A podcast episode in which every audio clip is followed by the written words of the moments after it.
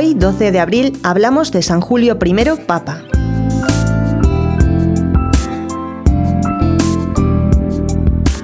Dos cosas caracterizan en conjunto el pontificado de San Julio I. La defensa de la ortodoxia católica frente a las impugnaciones y tergiversaciones de los arrianos y la protección decidida de San Atanasio, víctima de toda clase de vejaciones y calumnias de parte de los mismos, por ser considerado como la columna más firme de la fe de Nicea. En todo ello mostró San Julio I una firmeza extraordinaria, fruto del temple elevado de su espíritu y del intenso amor que sentía por la Iglesia y la verdad.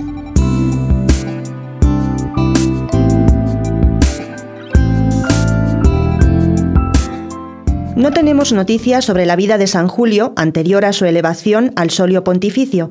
Solo sabemos por el Liber Pontificalis que era romano de origen y que su padre se llamaba Rústico. Después de cuatro meses de sede vacante a la muerte del Papa San Marcos, tuvo lugar su elevación el 6 de febrero del año 337.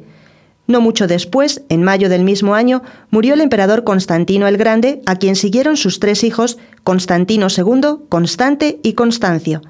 Con Julio I volvió a su verdadera significación el papado, que anteriormente había permanecido en la penumbra.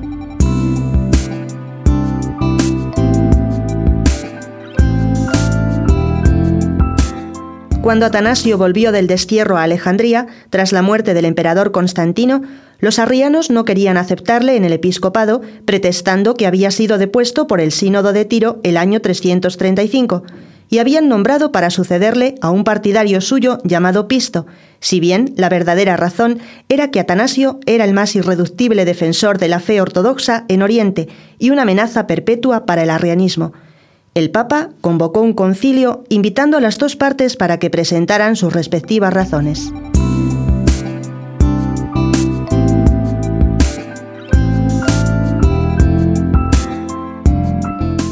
Los arrianos no quisieron comparecer, actuaron por su cuenta sin esperar la solución. Celebraron en el 340 un sínodo en Antioquía y en él renovaron la deposición de San Atanasio, en cuyo lugar nombraron al arriano Gregorio de Capadocia. Atanasio, Marcelo de Ancira y otros obispos fieles a la fe de Nicea fueron desterrados, pero el Papa confirmó a Atanasio como obispo de Alejandría.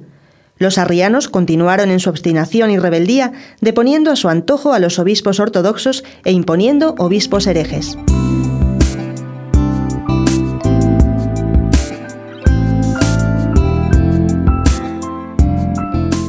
Julio I convocó un nuevo concilio en Sárdica, presidido por Osio de Córdoba, donde fue proclamada la inocencia de Atanasio y Marcelo de Ancira y se condenó nuevamente el arrianismo.